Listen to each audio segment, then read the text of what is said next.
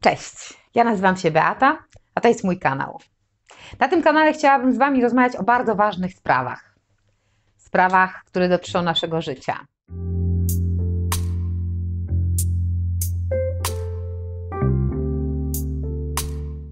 Dzisiaj taki temat: wybaczenie. Czy trudno jest wybaczyć? Czy trudno jest przebaczyć przemoc, alkoholizm, zdradę czy zaniedbanie? Można sobie mówić powinnam, powinienem.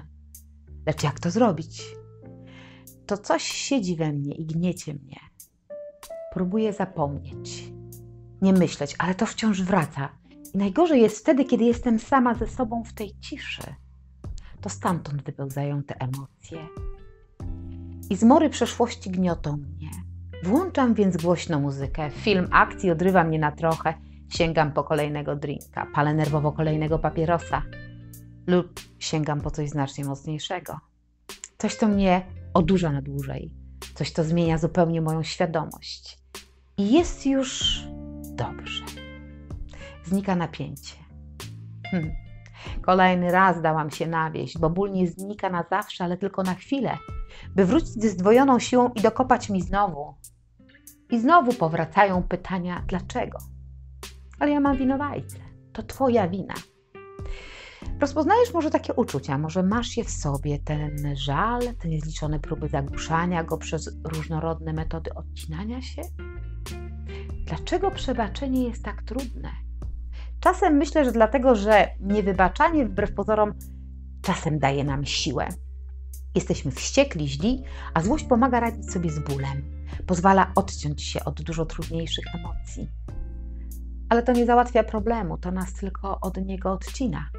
Użalanie się to obwinianie kogoś o nasze problemy życiowe i opamiętanie o krzywdach przez lata. To są nasze mechanizmy obronne, bo kiedy obwiniamy kogoś, to pozornie jest nam lżej. Przelewamy na tę osobę nasz gniew, frustrację, może na, nawet na nią zrzucić te nasze niepowodzenia i te wszystkie błędy. To jest bardzo wygodne, ale i problematyczne, ponieważ tak naprawdę to utrudnia poprawienie naszej sytuacji życiowej, a tak naprawdę to ją właściwie uniemożliwia. To stawia nas w pozycji bycia wiecznie ofiarą.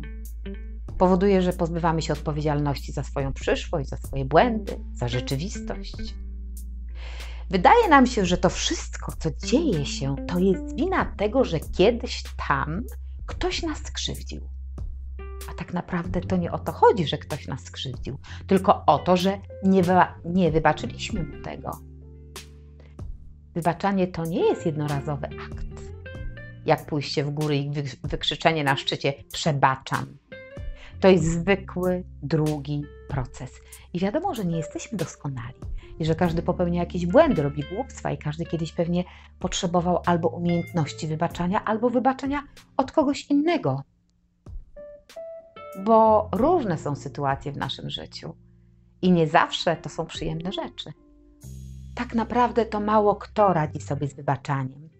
I większość z nas lubi się trzymać kurczowo tych swoich krzywd. Niektórzy nawet rozmyślają, rozpamiętują te ciągłe krzywdy przez 30 lat. Tym sposobem oczywiście, że nie uwalniają się od tego. Jeżeli przeżycia nie są regularnie usuwane przez wybaczanie, to wszystko się w tobie kumuluje, nawarstwia i powoduje, że rosną Twoje emocje, narasta Twój gniew, stres, napięcie. To mocno niszczy samego Ciebie. I tak niesiesz to poczucie krzywdy, te emocje i pamięć o tym wszystkim, co się złego zdarzyło przez całe swoje życie, a to zatruwa Twoją teraźniejszość i Twoją przyszłość. A jedyne antidotum na to wszystko nie jest ani udawanie, że nic się nie stało, ani przeżywanie tego w kółko. Rozwiązaniem jest właściwie właśnie pr prawdziwe wybaczenie. Tylko w taki sposób zrzucisz z siebie ciężar. A to nie jest żadna rewolucyjna metoda. To jest w kulturze i w tradycji w różnorodnych religiach od tysięcy lat.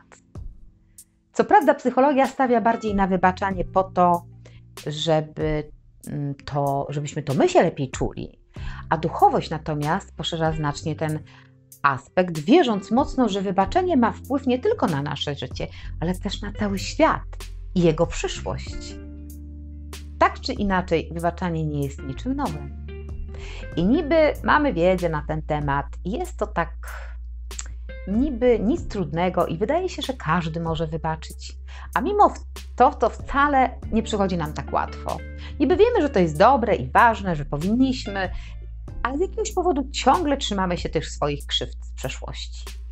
Pielęgnujemy je w sobie, zamiast dać sobie po prostu spokój i naprawdę wybaczyć. A nawet jak już zdecydujemy się wybaczyć, to częściej kończy się to tym, że tak stale to nie wybaczamy i nie zapominamy. Raczej udajemy, że wybaczamy. Bardziej wmawiamy sobie, że wybaczyliśmy, niż tak naprawdę wybaczamy.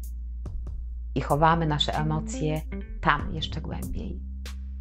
Wmawiamy sobie, że coś już nas nie dotyka, że jest wszystko w porządku, że nie chowamy przecież urazy, że mamy to za sobą. A skąd tak naprawdę wiadomo, że nie wybaczamy naprawdę? A dlatego, że to ciągle jest tam, tam w środku. Może nawet nie do końca świadome, ale nosimy w sobie taką drzazgę, coś, co nas ugniata. Może gniew, żal, smutek, a może wszystko jednocześnie. To właśnie znaczy, że nie wybaczyliśmy tak naprawdę. Bo prawdziwe wybaczenie polega na tym, żeby naprawdę i całkowicie odpuścić emocje i wymazać to po prostu z pamięci. Znika potrzeba pamiętania czy rozpatrywania zdarzeń, bo pęka ona jak bańka mydlana. Właśnie na tym polega prawdziwe wybaczenie. Wybaczam i zapominam i nie wracam, bo nie mam już do czego. A wiecie, kogo obwiniamy najbardziej? Najbardziej obwiniamy naszych rodziców. Za wszystko. Ale takie obwinianie jest naprawdę pozbawione sensu. Bo niestety niczego nie rozwiązuje, bo może dzisiaj masz 40, a może 50 lat i dalej tłumaczysz sobie, że czegoś nie możesz zrobić, bo to jest wina rodziców. A może już najwyższy czas wybaczyć i wziąć odpowiedzialność za swoje życie? Trzymać ster we własnych rękach, kiedy obierasz kurs we własnym życiu. A może myślisz, że byłoby łatwiej ci wybaczyć, kiedy rodzic by cię przeprosił? Powiem szczerze, że byłaby to idealna sytuacja i pewnie tak może się zdarzyć. Jednak zazwyczaj, nawet jeżeli do tych przeprosin dojdzie, to z doświadczenia wiem, że rzadko przynoszą one zamierzony skutek. Bo jeżeli powiesz swoim rodzicom, co uczynili źle, to oni na pewno spojrzą na ciebie zaszokowani, nie ukryją na pewno swoich emocji, zdenerwowania, nawet czasem oburzenia i powiedzą: Słuchaj, ale o co ci chodzi? Ty przestań chodzić na te terapie, one w głowie ci tylko mącą. Albo inaczej. To co? Ja taką podłą matką byłam? Przecież chciałam dobrze. Dziecko, ja chciałam dla ciebie jak najlepiej. Tyle ci poświęciłam, a ty teraz tak mi się odwdzięczasz? To są typowe reakcje. Więc pamiętaj złotą zasadę. Nie biegnie się do 70-letniego tatusia i nie oznajmia mu się, że ci zrujnował życie. Bo on ma inną optykę. On zwyczajnie nie rozumie. On chciał dobrze, a wyszło jak zwykle. Jeżeli czasem matka oburza się i mówi: Jak możesz? Ja babci nie, po, nie potrafiłabym czegoś takiego powiedzieć. Nie przeszłoby mi to nawet przez gardło. To akurat jest prawda. Skłonność do szukania winy w rodzicach narodziła się stosunkowo późno, bo dopiero w latach 80. ubiegłego stulecia. Wtedy ukazała się słynna książka psychoterapeutki Susan Forward Toksyczni rodzice. Puszka Pandory się rozwinęła. Stała się to Biblia dla ludzi nieszczęśliwych i pogubionych. Tak naprawdę nasi dziadkowie, pradziadkowie, oni nie zajmowali się rzeczami takimi jak rozliczenia wewnątrz rodziny. Rodzicom, nawet tym bardzo chłodnym, należała się wdzięczność, szacunek i posłuszeństwo. To też oczywiście nie było dobre do końca, ponieważ ciągle powtarzano te same błędy. Obecnie świadomość pozwala nam przerwać zaklęty krąg. My będziemy zmieniać się wobec naszych dzieci, a one w stosunku do swoich dzieci. I w ten sposób świat będzie zmierzał ku lepszemu. Bo dla dziecka matka jest albo dobra, albo zła. Ocenia ją po czynach. Mama krzyczy, zabrania, głaszcze, nie pozwala. Dorastając, rozumiemy, że nie poświęcała nam czasu, bo pracowała, bo pracowała zawodowo, bo w relacjach z ojcem pogubiła się i nie radziła sobie z własnymi emocjami. Jeśli rozumiemy jej motywację, jest nam na pewno lżej wybaczyć. To samo jest z alkoholem. Jeśli zobaczymy w ofiarę nałogu, łatwiej przebaczymy. Oczywiście, że rana będzie wciąż w nas, ale już tak nie szarpie, tak nie dokucza, bo dochodzi do nas to, że dorośli opiekunowie byli też bezradni, pełni wątpliwości, lęku, nie radzili sobie z tymi emocjami zupełnie. Ktoś też kiedyś ich zostawił z tymi emocjami, nie zauważył ich potrzeb i tak ich ukształtował, okaleczając więc zrobili to pewnie tak, jak potrafili najlepiej. A może warto poznać historię rodziny? Jak rodzice byli traktowani w dzieciństwie? To może nam wiele wyjaśnić i na pewno pomóc w przebaczeniu. Podobno jest szansa, że rozumiemy swoich rodziców naprawdę wtedy, kiedy sami zostajemy rodzicami. I czy to jest prawda? Trochę tak jest, ale nie do końca. Faktycznie jest tak, że kobieta w ciąży postanawia, że własnemu dziecku zadość uczyni wszystkie krzywdy. Ma poczucie, że coś zaczyna się od nowa, że dostaje los i niepowtarzalną szansę. I w przepięknym stanie błogosławienia obiecuje sobie: Będę inna, będę czuła, będę zawsze stabilna. I niestety czasem e, życie brutalnie weryfikuje te nasze marzenia. Nagle ta sama mama nie potrafi się opanować, daje się ponieść emocjom, krzyczy, manipuluje.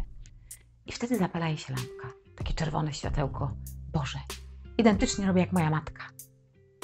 Albo rzeczywiście postępuje zupełnie inaczej, tylko co z tego? Wpadamy w drugą skrajność i również popełniamy błędy, tylko że te inne. Na przykład córka despotycznego tyrana stanie się matką, która próbuje być najlepszą koleżanką swojego dziecka. Pozwalając na wszystko, da zbyt dużo wolności, a potem dziecko będzie tak zwanym rozrabiaką w szkole. Albo będzie wolało spędzać czas z mamą, bardziej z mamą niż z przyjaciółmi w swoim wieku. W gabinecie psychologa natomiast matka usłyszy: No proszę pani, pani syn nie ma kolegów, bo pani mu ich zastępuje. Tak nie powinno być. Obciążające, prawda? Nie jesteśmy w stanie wiedzieć, co się stanie z naszymi dziećmi w przyszłości i o co będą miały pretensje. I to nie ma znaczenia, jakie założenia sobie zrobisz. Życie to i tak zweryfikuje. Uwierz po prostu, że rodzice cię kochali nawet kiedy mówili: Nie idź na te studia, bo nie dasz rady. Przecież w tym zdaniu tak naprawdę zawiera się ogromny lęk matki o swojego syneczka, czy on będzie szczęśliwy. Nawet jeśli matka podcina ci skrzydła, to jej motywacją najczęściej była miłość i troska. Szkoda oczywiście, że, że w tak bardzo niefortunny e, sposób wyrażona. Jeżeli ojciec też rzuci do ciebie komentarz, nie mazgaj się, to ty baba jesteś, to też to wynika z troski o to, żebyś stał się silnym facetem. Możesz zawsze powiedzieć sobie, oni kochali mnie tak, jak potrafili najlepiej. I to jest prawda. I ta prawda bardzo pomaga przebaczyć. Zaczynamy wtedy postrzegać inaczej. Pewne wydarzenia i ich interpretacje zmieniają się. I to jest dobrze, kiedy dostrzegamy dobre rzeczy. Kiedyś powiedzielibyśmy, ach, ona zmuszała mnie do tego angielskiego, czego tak nienawidziłam najbardziej na świecie. A dzisiaj pewnie powiesz, dzięki mojej mamie jestem zdyscyplinowana i swobodnie władam językiem angielskim. Kiedyś powiedzielibyśmy, tak, moi rodzice to zmuszali mnie tylko do opiekowania się tym młodszym rodzeństwem. Nie miałam w ogóle dla siebie czasu. A dziś powiemy, dzięki temu stałem się bardziej odpowiedzialny i samodzielny. Czasem naprawdę warto podziękować rodzicom. To ma uzdrawiający wpływ nie tylko na nas, na nasze relacje z nimi, ale na nasze relacje same ze sobą. Jest kilka metod radzenia sobie z wybaczeniem. Ja bardzo lubię dwie. Jedną jest pisanie listów. Jest to taka technika terapeutyczna zalecana przez psychologów, bo o, pozwala ona uporządkować emocje. Posłuchaj się tu przykładem listu do ojca. Ważne jest, żeby opisać w tym liście fakty, czyli zachowania ojca z przeszłości i nasze uczucia, które z tym były związane oraz to, jak wpłynęły one na nasze życie. Chodzi tu taką o chłodną taką analizę relacja rodzic-dziecko. Mam na myśli określenia: byłeś krytyczny, zdystansowany, nie doceniałeś mnie, dlatego wciąż czuję, że nie zasługuję na szczęście i bez przerwy poszukuję akceptacji. Potem dla równowagi piszemy drugi list. I to może być bardzo trudne, bo jego celem jest wyliczenie pozytywnych rzeczy, a skrzywdzonemu dziecku wydaje się to prawie niemożliwe. Jednak warto. choć może nie będzie łatwo. A jeśli już w żaden sposób nie potrafimy napisać niczego dobrego, to spróbujmy znaleźć tego anioła z dzieciństwa. Może to być ciocia, życzliwa sąsiadka, nauczycielka, mama przyjaciółki, osoba, która czasem pomagała nam w tych trudnych momentach. Bo głównie chodzi o to, żeby definitywnie zrezygnować z takiej wygodnej roli ofiary.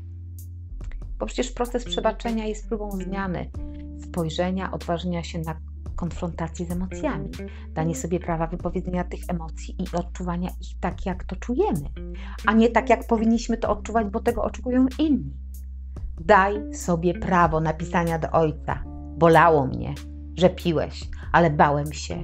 Czułem się winny i niekochany, ale nie wiedziałem dlaczego. Co zrobiłem nie tak? Ale dzięki temu dzisiaj wyrosłem na zaradnego, mądrego i samodzielnego człowieka. Umiem dbać o innych i jestem empatyczny. Kiedy już tak wykonałeś taką fajną robotę, kawał dobrej roboty, pewnie myślisz, wyślę ten list. Hmm. Ale nie wydaje mi się, że to jest dobry pomysł. Bo może, może to wywołać taki, samo, taki sam rozczarowujący efekt, jak rozmowa w cztery oczy, o czym już wcześniej wspomniałam. Jednak to jest indywidualna sprawa. Proponuję, żebyś się zdał na własny instynkt. Kolejną techniką jest technika dwóch krzeseł. Niektórzy terapeuci z powodzeniem stosują też tę technikę, ale można ją też wypróbować w domu. Na początek spisujemy na kartce taką listę zarzutów, potem ustawiamy na przykład przeciwko siebie dwa krzesła. Na jednym usiądziesz ty, a na drugim wyobraź sobie tatę lub mamę. Odczutaj te zarzuty napisane na głos i wyrzuć to, co ci leży na sercu. Unikniesz wtedy konfliktu, rozgoryczenia, ale jednocześnie skonfrontujesz się z tymi zarzuta, zarzutami, ze swoimi emocjami. To są naprawdę fajne metody, żeby przerobić ten żal w taki empatyczny sposób i zauważyć, że to napięcie wewnątrz zdecydowanie się zmniejsza. A teraz nadchodzi pora, by znaleźć taki dorosły sposób na zaspokojenie swoich niezrealizowanych potrzeb w dzieciństwie. Jeżeli brakowało Ci poczucia bezpieczeństwa, to zbuduj ją sam teraz, z pomocą bliskich, których masz. Unikaj osób nieprzewidywalnych i sytuacji, które Cię męczą, które są dla Ciebie trudne. I szukaj spokoju w zdrowych relacjach. Bo widzisz, na czym polega różnica. Jeśli mała dziewczynka się użala, to otoczenie próbuje jej pomóc, ale ona bez przerwy wiąże się z tym samym typem toksycznego mężczyzny, który zaciąga długi, porzuca pracę, używa przemocy, alkoholizuje się. Ale na nią nie można liczyć. Ona ucieka z terapii, wraca wciąż, obiecuje sobie i innym zmianę na lepsze i koło się zatacza. A dorosła kobieta postępuje zupełnie inaczej. Ona bierze sprawy w swoje ręce, zostawia faceta, który ją rani, zrywa z pseudoprzyjaciółmi, na których nie może polegać, zapisuje się na terapię lub warsztaty lub szuka coacha, który będzie ją wspierał w postanowieniach, które wzięła. Po prostu działa. Ona działa bez względu na to, jaka wielka krzywda ją spotkała. Jest jeszcze coś, o czym chciałabym powiedzieć, bo uważam, że to jest bardzo istotne. Mało mówi się o tym, jakie znaczenie ma wybaczenie dla osoby, której wybaczasz. I może nie jest to dla ciebie ważne, a może też nad tym nie myślałeś. Jednak chciałabym ci zwrócić uwagę na fakt, że rola wybaczania sięga dużo głębiej niż nam się wydaje. Bo to nie chodzi tu tylko o nas, ale chodzi o cały świat. Wybaczanie to energia, to dobra energia, tak bardzo potrzebna temu światu, bo to ona właśnie popycha cały świat w lepszym kierunku. I ty przez swoje wybaczenie możesz się do tego przyczynić. Dlaczego tak myślę?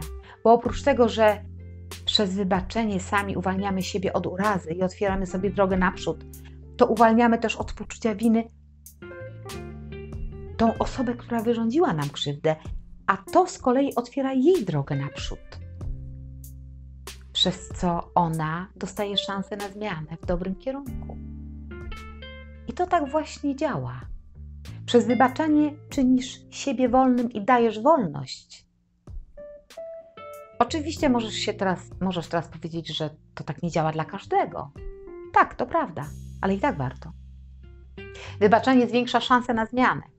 Energia wybaczenia wyznacza drogę do zbudowania nowej, lepszej tożsamości i do poprawiania się.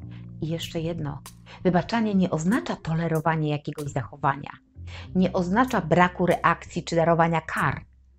Nie musi oznaczać też przymusu kontynuowania relacji z kimkolwiek, kto nam wyrządził jakąś krzywdę, nawet jeżeli to są rodzice. Nie należymy do naszych rodziców i nie jesteśmy ich własnością. Z nimi też się możemy rozstać. Wybaczenie to też nie to samo, co przyjęcie słowa przepraszam, jeżeli już ono pada. To jest coś dużo większego. Wybaczenie to zmiana emocjonalna, która zachodzi w osobie krzywdzącej i w nas samych. To jest skomplikowany proces, który wymaga pracy i wysiłku, ale to jest jedyna droga do tego, żeby uwolnić siebie i innych od tego ciężaru. Pozornie może się wydawać, że wybaczanie krzywd to jest jakaś słabość, że wybaczanie sprawia, że jesteśmy jeszcze bardziej narażeni na zranienie. W rzeczywistości, w rzeczywistości jest całkowicie odwrotnie.